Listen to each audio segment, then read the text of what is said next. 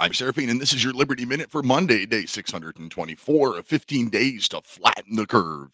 A new poll from Yahoo News and YouGov reports that 77% of Americans say inflation is impacting their lives.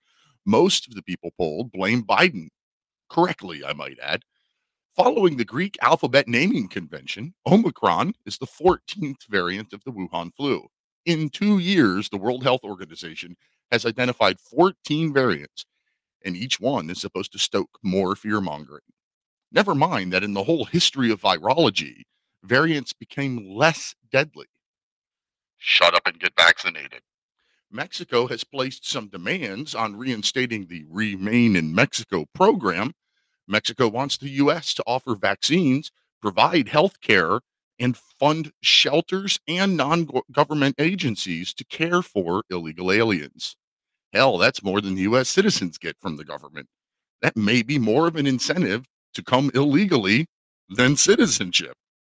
Get the weekly Liberty Lighthouse and the daily Liberty Minute anytime at liberty lighthouse.com. Until tomorrow, protect your liberties. Once they're gone, there's no getting them back.